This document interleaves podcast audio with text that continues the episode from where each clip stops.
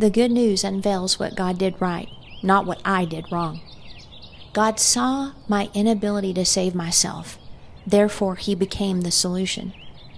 Jesus is what God believes about me.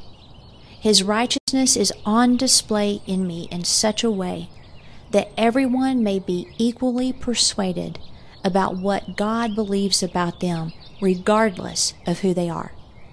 Mankind condemned is now mankind justified. He brought closure to mankind's record of sin and my record of sin.